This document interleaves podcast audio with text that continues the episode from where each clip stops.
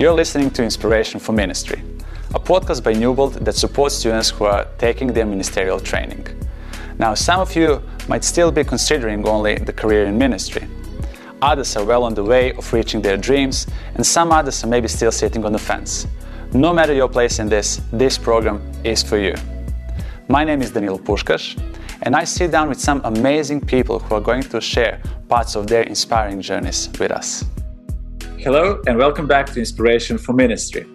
Today we have with us Pastor Paul King Brown, uh, and he has been pastor in uh, London, especially in the church called London Live for 11 years. And then after that, some year ago, he started a new project, so to say, uh, called The Hub in Watford. So uh, Paul has been uh, working as a pastor for quite a number of years now. And for some of you who are listening or watching, he might be a very familiar face or a voice, so to say. So, Paul, thank you very much for being with us today, and welcome to Newbold, at least in virtual environment. No problem at all. Uh, good to be here, Danilo. Thank you. So, Paul, uh, just a few things before, before we start with that, so to say, um, uh, part of conversation where we are talking about the ministry. Yes. It's uh, I would love to mention that you have published a book recently, uh, if mm. I'm not mistaken. That it's recent, right? When was that? Yeah, just just a year actually. Yeah. A year. Yeah, picking yeah. up the pieces. That's right. So, book is picking up the pieces: how to deal with trauma and devastation of infidelity and betrayal. Yes. Now, I would just love to to maybe give you opportunity to say a few things about that for those of uh, listeners who are maybe interested in getting the book. Yeah, so um, I was divorced. Um, I used to introduce myself as someone who was divorced for uh, 17 years, and um, I was a pastor as well, which was very difficult because my pastor life was this perfect pastor life, but actually, inside, I was broken. I was going through a lot of trauma um, through my divorce. Didn't know how to be a good parent, a different parent, and different issues. And and I wished that there was somewhere I could go. Um, there was a lot of loneliness, a lot of silence, and so I thought I'd just write write a book. I'm now married. I have a wonderful wife, and within this context, I was able to sit down and reflect and and write a book of what it was like and the things that I would have liked to be there um, for anyone for anyone that's going through the same sort of thing. So I wrote this book to go through the stages, what I went through. I obviously did research of and surveys of what everybody and lots of other people went through, and tried to and try to be a resource of help there. There are lots of resources out there, but I just wanted to um, add my um, um, opinion to the to the to the conversation. Mm. Sounds sounds really important, and I believe that that's something that is well a difficult topic very often, especially in the church, to, to address. Yeah, so, yeah, it is. But I'm finding that um, there are so many people. The thing that's amazing about it is that there are so many people in silence that you don't, you would have no idea mm. that are just going through things and just not saying anything. And there's a relief in having um, having these conversations. Actually, the, the punchline of the book really is that we are healed in community. Mm. Um, that there is all these individual things we suffer, but actually, when we come together, when we express, when we share, that there is something that is um, um, that, that is the weight has come off people. Where we feel relieved, we feel a freedom. The chains are being broken by by knowing that there's someone else. Um, there's someone else that's going through what we're going through, and we can share it. It's a bit like um, if you, you know, I use an example. I always use the example of imagine you know, you buy a new car and the new car is a Mini, for instance, and suddenly you see just loads of Minis. Um, you know, but before you had the Mini, you didn't see a Mini. You know, you mm. didn't see them. And it's similar to this. It's like in this, you see, it's like you, it's like if someone's tattooed it on their on their forehead. You can see the pain. Mm. Before I went through this, I didn't see this. Mm. Now I very much see. My eyes have been opened in a very different way. Mm. Well, thanks for that. And I would just encourage those of you who are listening or watching to this to, if you're interested in, in, in this type of a topic, really to, to, to get the book.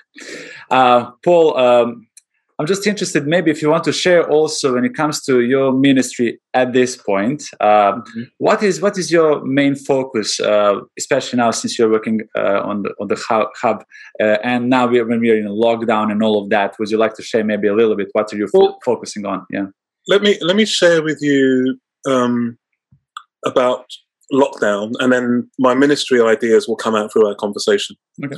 So through lockdown, March 14th was the last time we met as a church, um, which seems ages ago, and um, we now on Zoom. Hmm. And at the beginning of Zoom, Zoom was a blessing to the world. Um, 50 weeks or whatever weeks later, you know, I'm zoomed out. Um, you know, we really want people and we really miss community. So we meet every Sabbath. Um, we meet, um, we do, I, I'm actually personally doing four Bible studies a week, and I'll tell you later why. But as a hub, we do one Bible study, Mm. a collective Bible study, and also we have a WhatsApp group. So we've used every medium uh, to to actually uh, come together, and it's been a really incredible, beautiful experience. Mm. Mm. Um, I would say to you that we know each other as a church far better. The bonds have been incredible. Um, the thing that's the thing that's really powerful in our church, if, for people that visit, is actually our prayers. Mm. We have um, lots of we pray a lot more. Um, it's actually the biggest part of our service. Uh, and because of the fact that we meet and it's more personal and we have time to listen, um, the level of sharing has been increased. So before we'd have maybe generic prayers, you know, Mm. heal everybody, bless everybody, see you next week. We're now more, people are now sharing very individual experiences and we feel together more um, connected and involved in each other's lives. Mm. So we're not just having the prayer on Sabbath, we're now having it where people are asking in the week, well, how are you? How's your journey? How's your hospital appointment? How's this? What's going on? There's been a lot of grief in our church at the moment, Mm. which has been very difficult. And it isn't, and it, and so, and the difficulty is that the people that we love are grieving, even if it isn't our own personal family grief, it's the people that we care about are grieving, Mm. which means that we grieve because we're family. And it's a, it's a, it's been a very beautiful experience for me as the pastor to watch. Mm. Well, thanks for sharing that. And I believe that many churches are probably still trying to figure out how to continue with all of this, you know, having that virtual community. Yeah, I think the next stage is going to be interesting. oh, yeah. We're all really looking. Uh, is it looking forward to that? Or just, I think yeah. it is looking forward, but Yeah. I think that the difficulty is, is that as much as, and this is a criticism or critic, uh, but it's my idea, Mm. as much as we talk about looking forward, is as much as I think we want to go back. Mm. And then I think that's, people want to go, we go back, and then maybe then we move forward. When I Mm. think that we're moving forward regardless, Mm. because the same things, we're going to find out the things that, that were important before aren't important, Mm. aren't as important now. Things are going to very much change. Mm. And um, uh, there are people's needs, for instance, in church, which have been very satisfied by this closeness of Mm. Zoom. That if it's not satisfied in the in the community on the meeting of church, where now I'm talking to you like this, whereas before our relationships were shoulder to shoulder. I Mm. think people won't tolerate the beauty of the relationships that they've built Mm. for this for the um, for the absence of going back into a building. Mm. So, Paul, uh, basically, the, the, the main part of our conversation, so to say, if we can call it like that, because the whole conversation sure, is sure. important, is basically about your experience um, and your philosophy, if it's fair to say, about ministry. So, uh, that first part of the conversation is um, aimed at the inspiration. So, what is the reason that you would say to the whole world that being pastor is like the best thing in the world, so to say? Okay, because God's with you. I think. I think because that would be. I know it's a short answer uh, because you said the best thing in the world. Mm. Because because most pastors don't think it's the best thing in the world. It's the most difficult thing in the world. It's Mm. very. It's very very challenging. The beauty of it is that you're in partnership with God. Mm. Um, that that's that's the beauty of it. The beauty of it is just all the things that have. I've had some incredible things happen to me. Um, I was I was talking to one of our friends there and today. I don't know whether you remember, but we were actually traveling uh, to Zlatibor on this day many many years ago because I Is it- remembered it was Women's Day. It's Tihi's birthday, and we were traveling to Zlatibor um, which is a very, which for me is a very beautiful experience. Mm. And but there we were dreaming to be pastors, and we're dreaming to go into the world and and preach the gospel. And then you then you then as you do it, you get more. It's almost like you're a doctor, and then one day they say to you, "Okay, you've practiced on all these dead bodies. Here's a real one," and you're like, "Oh dear." Um, but the beautiful thing of it is God, the partnerships you have with God. I started. Um, um, I started with Eddie Hippolyte, which was a ministry church, which was church planting, and it was just an incredible experience because we were, we were I, I came home every day at 11 o'clock in the evening because we were in the community all the time. Uh, the two projects that I wanted to talk to you about today was the um, one that Eddie Hippolyte started, and I, I carried it on, uh, maybe took it to a different stage where we had the basketball in the community. And the whole idea, so when he started, he had this idea that people come and play basketball in the community, and it was a, and it was in a time when knife crime was heavy. Now, when I tell you that we had a gym and we invited the community, and there was a box, and we asked them to put their knives in the box oh. before they played basketball, and if they wouldn't put their knives in the box, they couldn't come in. And they would come in, and they would there'd be a box, and they would literally put their knives in the box, and then they would come here and then we would start with prayer. We would start with prayer and we would end with prayer. And it was an incredible experience. Um, because what would happen is that they would come this was a safe place this was mm. this was a safe place where they didn't need their weapons this was we you know we decided that this was a place where god protected me i didn't have a knife or anything no one had knives in here was a safe place and so we would pray and then we'd go and play basketball we'd be mm. very competitive we'd hit each other a lot um, then we would pray afterwards and then they would take their knives and then we pray for them. We say, listen, anybody want us to pray for anything? Some of them said no. And some would say, um, you know, just pray for me out there. And then we would pray for them out there. The beautiful thing at the end of the story, well, it's still going actually. The story is that not one of our people ever got hurt. Mm. We never, um, they may have carried stuff, but they we never came in and went, okay, they got hurt. Mm. The beautiful thing about it is this this this thing probably started about 17 years ago. Mm. And a, a, large section of these people are very, very successful people. I know two or three people who were putting knives in who are now driving around in um, in massive cars that I could never dream to afford, and are very respectable members of the community and contributors to their society, which mm. everybody would have given up on. Mm. But um, I was glad to be in an environment where um, it was a safe place and we believed in them and we still believed in them, in in the potential of them, and they actually came came to fruition. Mm. Wow. So, is it fair to say somehow how how how would you put that together? Because you started with that. Uh, in a way that God is the best thing in, in the ministry, but then you have these encounters with the people that are just, I don't know, life changing, so to say. So how do you put that together maybe? Because because the Bible clearly talks about this idea. In the Old Testament, the idea is um, they say, Let, us make a sanctuary so we may dwell among them. But the New Testament idea is very much that, that God is within us, that the Holy Spirit is in you.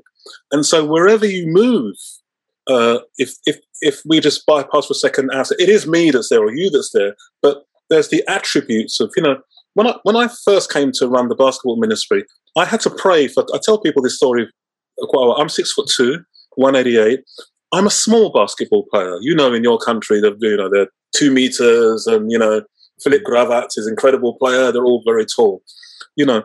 And so, I when I played basketball, I was always, you know, fighting and and struggling and maybe not being a nice person and not using the right language. And then I became the pastor who was running this atmosphere. And I was and I really struggled. I was like, dear God, please help me to be to not say, not to trash talk and not to swear and not say, what are you doing? Because I was always talking a little bit too much and blah, blah, blah, blah, blah. Mm. And I prayed for three weeks, dear God, help me to be a leader, help me to be an example. And I got on the basketball court and someone hit me. And normally I'd be like, ah, and I was like, and I and I heard my brain go 10, 9, 8, 7, 6. And just that 10 allowed me to go, okay, maybe say the things in my brain, but they mm. didn't come out. I was like, yeah, it's okay. Don't worry about it. Let's play. Let's play.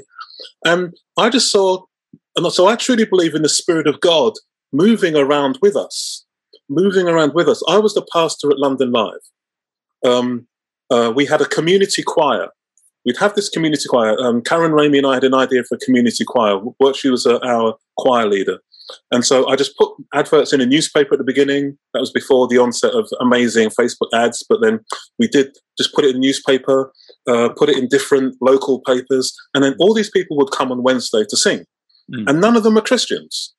Um, and then, but, the, but it was another safe place. Mm. So then they knew me as Pastor Paul. At the beginning, some people said, well, we shouldn't do this. We should just call you Paul. But they went, no, no, no, no, you're Pastor Paul. And what I didn't realize was that while we were doing the music, I was also their pastor. Mm. So they would come to Pastor, can we talk to you? Um, I end up, you know, dedicating their children. Um, if there was something happened in their families, they have to go around. I was, I was. They chose me to be their mm. pastor. All we were doing at the beginning, and we still do, was the concerts. But mm. I was, I was the person. This was a safe place to them. They saw the atmosphere and the culture that we were having and what we were doing, and they just wanted to be. They felt safe. Wednesdays, Wednesdays was very much the best part of their lives. They would tell mm. us, and so even though we was, I remember one story. There was a girl who um, she was from Czech Republic, and um, she was she came to us and she said, uh, "Pastor, we are. I'm singing a, I'm singing these gospel songs, but I don't believe in Jesus. When I come to Jesus and the word God, what do I do?" And I was and I was sort of. I mean, I'm I'm quite a flippant person sometimes. So I turned around to her and said, Are you enjoying the song? God, I love the songs. I love singing. I said, Well, when you come to the word Jesus and God, just don't say it. So she went, Oh, okay then. Hmm. so she went off and she was singing, singing, singing. And I remember three weeks later, she obviously did say the word God and Jesus. And she was having an engagement with God and she was crying her eyes out. And she came back to me and said, Pastor, these songs are having an amazing effect on my life. These are beautiful. Thank you so much. And that was, and that was, I just saw God move within, mm. within it, within, within the way we treated people, mm. within other people from the church would help me in this ministry. And um, the punchline, or a punchline in a sense, was I was the pastor of London Live at a time where two roads down was Grenfell. Mm-hmm. One of the members of our choir died, Mary Mendy died in, in Grenfell. And then we, the church, ended up being the center. The choir ended up being the center of where people were coming for solace, people were come for comfort, and come for support. Mm. And that's why I talk a lot about God. Uh, and I talk and I love the story of Esther because God positions, and I'm not the pastor of the hub now, but I was then, and maybe God sent me there for just a time as this, if the text would say. Mm. So I think, and whoever's, and the, the new pastor who's there, Pastor Lolly, she's going to have her experiences, and God is going to position her in places I could never be, but. His position, He will do this, and He moves us around. I mean, I'll tell you a, funny, a funny story, which is ridiculous. So, um, when Grenfell happened, it was two streets away or two blocks away. So everything was very much centered there. All the churches around were doing everything, mm. but everybody was going to where Grenfell was. And we were a little bit further away. Our church was full, full of stuff. And so in the end, rather than people coming to us, we were resourcing the churches that were closer to it. So every evening after our church closed, I, I was wearing my orange shorts and my duffel bag, and I'd go down and see what, what how we can help. And so you'd be standing by a wall. I wouldn't have uh, nothing on me that would say I was a pastor, mm. but I would be standing by people standing by a wall, and you start talking to people, and then they'd ask you who you are. I said, "Well, I'm a pastor up here," and then we, we would talk. And then everything was centered around the Methodist Church, which is very close to where Grenfell was. And then I walked up to the pastor there and said, "Listen, is there anything I can do?" And he said to me, and he was tired. I always remember Pastor Mike Long. He would work so hard. He said, he said, "Do you mind just standing at the door of my church and telling people that they can't come in anymore?" And I said, "Okay." So what happened was that the community were bringing so much stuff. You, you if you had mm. pictures of it, I got some pictures. The churches were full. Mm. They, you couldn't have a service. They were full of stuff. There was so much generosity. And I remember he said, um, he said, Can you stand here and just tell people they can't come in? And I stood at the door, and the first person that came to me was actually a black guy, big black guy, really nice guy. And I and I was looking at him coming towards me. I was like, Oh no, I've got to tell him no. And I, you know, and he came with some really generous. And I said, Listen, I'm really, really sorry, but we're really packed and I really can't allow you to come into church, whatever. And he was nice. He said, look, look, I understand. He said, I've been to a few places, whatever. And so I did that for about an hour. pastor comes out and says, Paul, thank you so much for this. Had first time I'd met him, and then we ended up talking about choirs. And he said, "Oh, one day maybe you should bring your choir to come and to come and sing at my church." I said, "Yeah, we'd love to." So anyway, I went away. Um, a week um, a week later, um, I was at my church. It was um, five o'clock, and then the phone. Uh, it was after the church, about six thirty, and the phone rang. And this guy rang, and he said, and he said, "Hi, my name's Mike." He said, um, "I need you to go to somewhere." Where, where are you? I'm at church. He said, go into your office. He said, because Simon Cowell is going to ring you in a few minutes. And I went, what? He said, yeah, Simon Cowell's going to ring in a few minutes. And he put the phone down on me. No, he said this. He said, and if he doesn't ring you, give me a call back and I will ring him. And so I called Miroslav, one of my one of my guys from my church, and we sat in the office, put it on the answer, uh, waited until the call came. The call came, and this is what they said. It was his office actually, and his office said, "We are looking for a community choir. We only want a community choir from the Notting Hill area, and we've discovered through this pastor that you are the only choir of people from the local area. Can you come and sing on our single?" Bridge Over Troubled Waters, mm. which, which ended up being the number one song for the, all the uh, lots of pop stars and everybody was singing on it. Um, I'm old, so it was like a live aid uh, single, so to speak. Mm-hmm. And so our choir was asked to come and sing on this. Mm. So, but we started the choir so many years before. We didn't plan it for this occasion, but we were placed there. And that's why I'm talking about this partnership with God. That God had, I didn't know this, but it was all planned. And we were there at this right time to be there. And we just, we were the community choir and they adopted us and and the community adopted us. And then every time there was events, there was the Charity Shield football match between Arsenal and Chelsea, two teams I dislike. And we were on the Wembley football pitch. The choir was a Wembley football pitch singing at half time there. And how did we get there? If I tried to get there myself, these doors, I would have never got in. Mm. But God opened them. Mm. And that's what I've noticed about ministry is that um, that God opens so much, and we just got to go in and, and be who God has made us to be, and then go home and think, wow, because we could never do it on our own. Paul, if there was ever inspiration, inspirational story, this is the one definitely. so thanks a lot for, for sharing that. But it's just now that we have to go to this second part also, the conversation. And it's always like, you know, I, I feel like whenever pastors are sharing the best experiences, we have to bring it down in a way and to talk about different uh, angle, so to say, different yeah. area of pastoral ministry, and that is once the challenges come. So mm-hmm. it's great when we hear the great stories, and you know we all want to do great stuff, but very often it happens in the ministry that people hit the wall, so to say, and mm-hmm. then they have to figure out how to continue, you know, their ministry and life after that. So what would you say you know when especially young person finishing studies you know going all enthusiastic into ministry maybe for the first time faces something like this what would be your advice? How to how to you know go through well, that? if i was if i was a young person going into ministry and someone told me what i'm about to tell you i wouldn't go into ministry. So i'm not doing it to that. I'm just telling you what it's like. The hardest part of ministry is warfare. I became very much aware of you know spiritual warfare this idea that whatever you're doing that the devil, that there is this force that doesn't want you to do it. There are, God is, God is giving us everything to resource and he wants everybody not to be condemned. He's not judgmental. He wants them all to come to Jesus Christ. But there is this opposite force that will create the obstacles to that and will just make it that you can't happen. That can't happen. And so I will tell you that I've had some amazing uh, highs in ministry and almost immediately, almost like an Elijah Mount Carmel, Mount Carmel experience, immediately afterwards, just when you're sitting there basking in the glory, comes the opposite. Mm. Um, so I can tell you, um, I won't tell you the stories, but in the height of a choir experience, something happened the day afterwards, which which put you on the floor. And the thing is, is um, the horrible reality is that the enemy is inside. We often think about the enemy is outside, and we have this um, exclusive language of us on the inside and uh, and then people on the outside. That the people that betray you, or the people right next to you, or the people you don't trust, or the people whatever um, is is it's inside, and it, and it, and it breaks, and it break, and once that breaks, it then hinders the process. It's like you're going well. You and I, four of us are going very well, and then one of us doubts each other.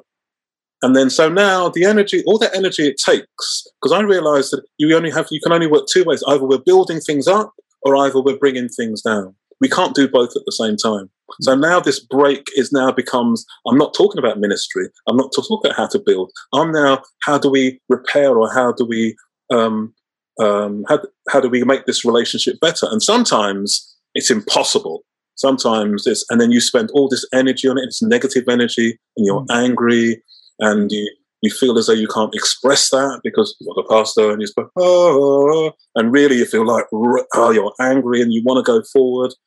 And, and I think the devil's been very clever in that because it does hinder the process. It, it, it puts you off track. Mm. So that, that is the reality of it. But hmm. there is, there is other beauties I will share with you if you, if, if, if you, if you want. The, the beauty is the same thing. The beauty is that, you know, you and I can sit in a room with a few people and we can dream. And we can dream and we can say, I want a church that is safe. I want a church that is Bible based. I want a church where God's arms are always wide open. I want a church where no perfect people are allowed. I want a church where we care, but when I speak to my people, we don't just care, we overcare. I want a church where people say, um, I didn't know church could be like this. I want a church where when church is over, people don't want to leave the church. And and that is, and I can tell you that was my dream. And I can also tell you that I'm living that dream. Mm. So there is there is light at the end of the tunnel, so to say, even even when those moments come. Uh, yeah, there, there's light. There's light at the end of the tunnel. There is there is light in the tunnel. Depends what when you want what you want to look at. Um, there is that, that's the beautiful i think that's a beautiful thing of ministry mm. uh, is that god will just won't despite the fight god won't let it die mm. if you if you have a heart for him you you will you know that you'll win at the end but i think you win incrementally as you as you go along mm. because i'm not the pastor of kennington community fellowship i'm not the pastor of london live. I am the pastor of the hub but there are these relationships within people within the community um, that will that will never die that you have to continually build on because people believed in you. Mm-hmm. paul thank you so much for sharing all of that today. And for those of you who are listening and who are watching this program i'm hoping that uh, many things that you have been able to hear today are going to support you on your journey on exploring the best way how you can answer that that desire calling however you want to de- define it uh, in in your heart to somehow express your love for God uh, for the people ar- around you. Paul, thanks a lot for being with us today. No problem. Can I just say one more thing? Absolutely, please. Yeah. If, you, if anybody wants to reach me, not just because of the book, but because anybody who's hurting, um, please picking up the pieces ltd at gmail.com. Picking up the pieces ltd, all lowercase, at gmail.com. If you need prayer, um, if you want to talk about uh, your brokenness, whatever you want to talk about, please come and please come there. Thank you for sharing that also. Thank you very much, Paul. All right, well, until the next time, I'm hoping that you're going to have great days and, and may God bless you all. Bye bye.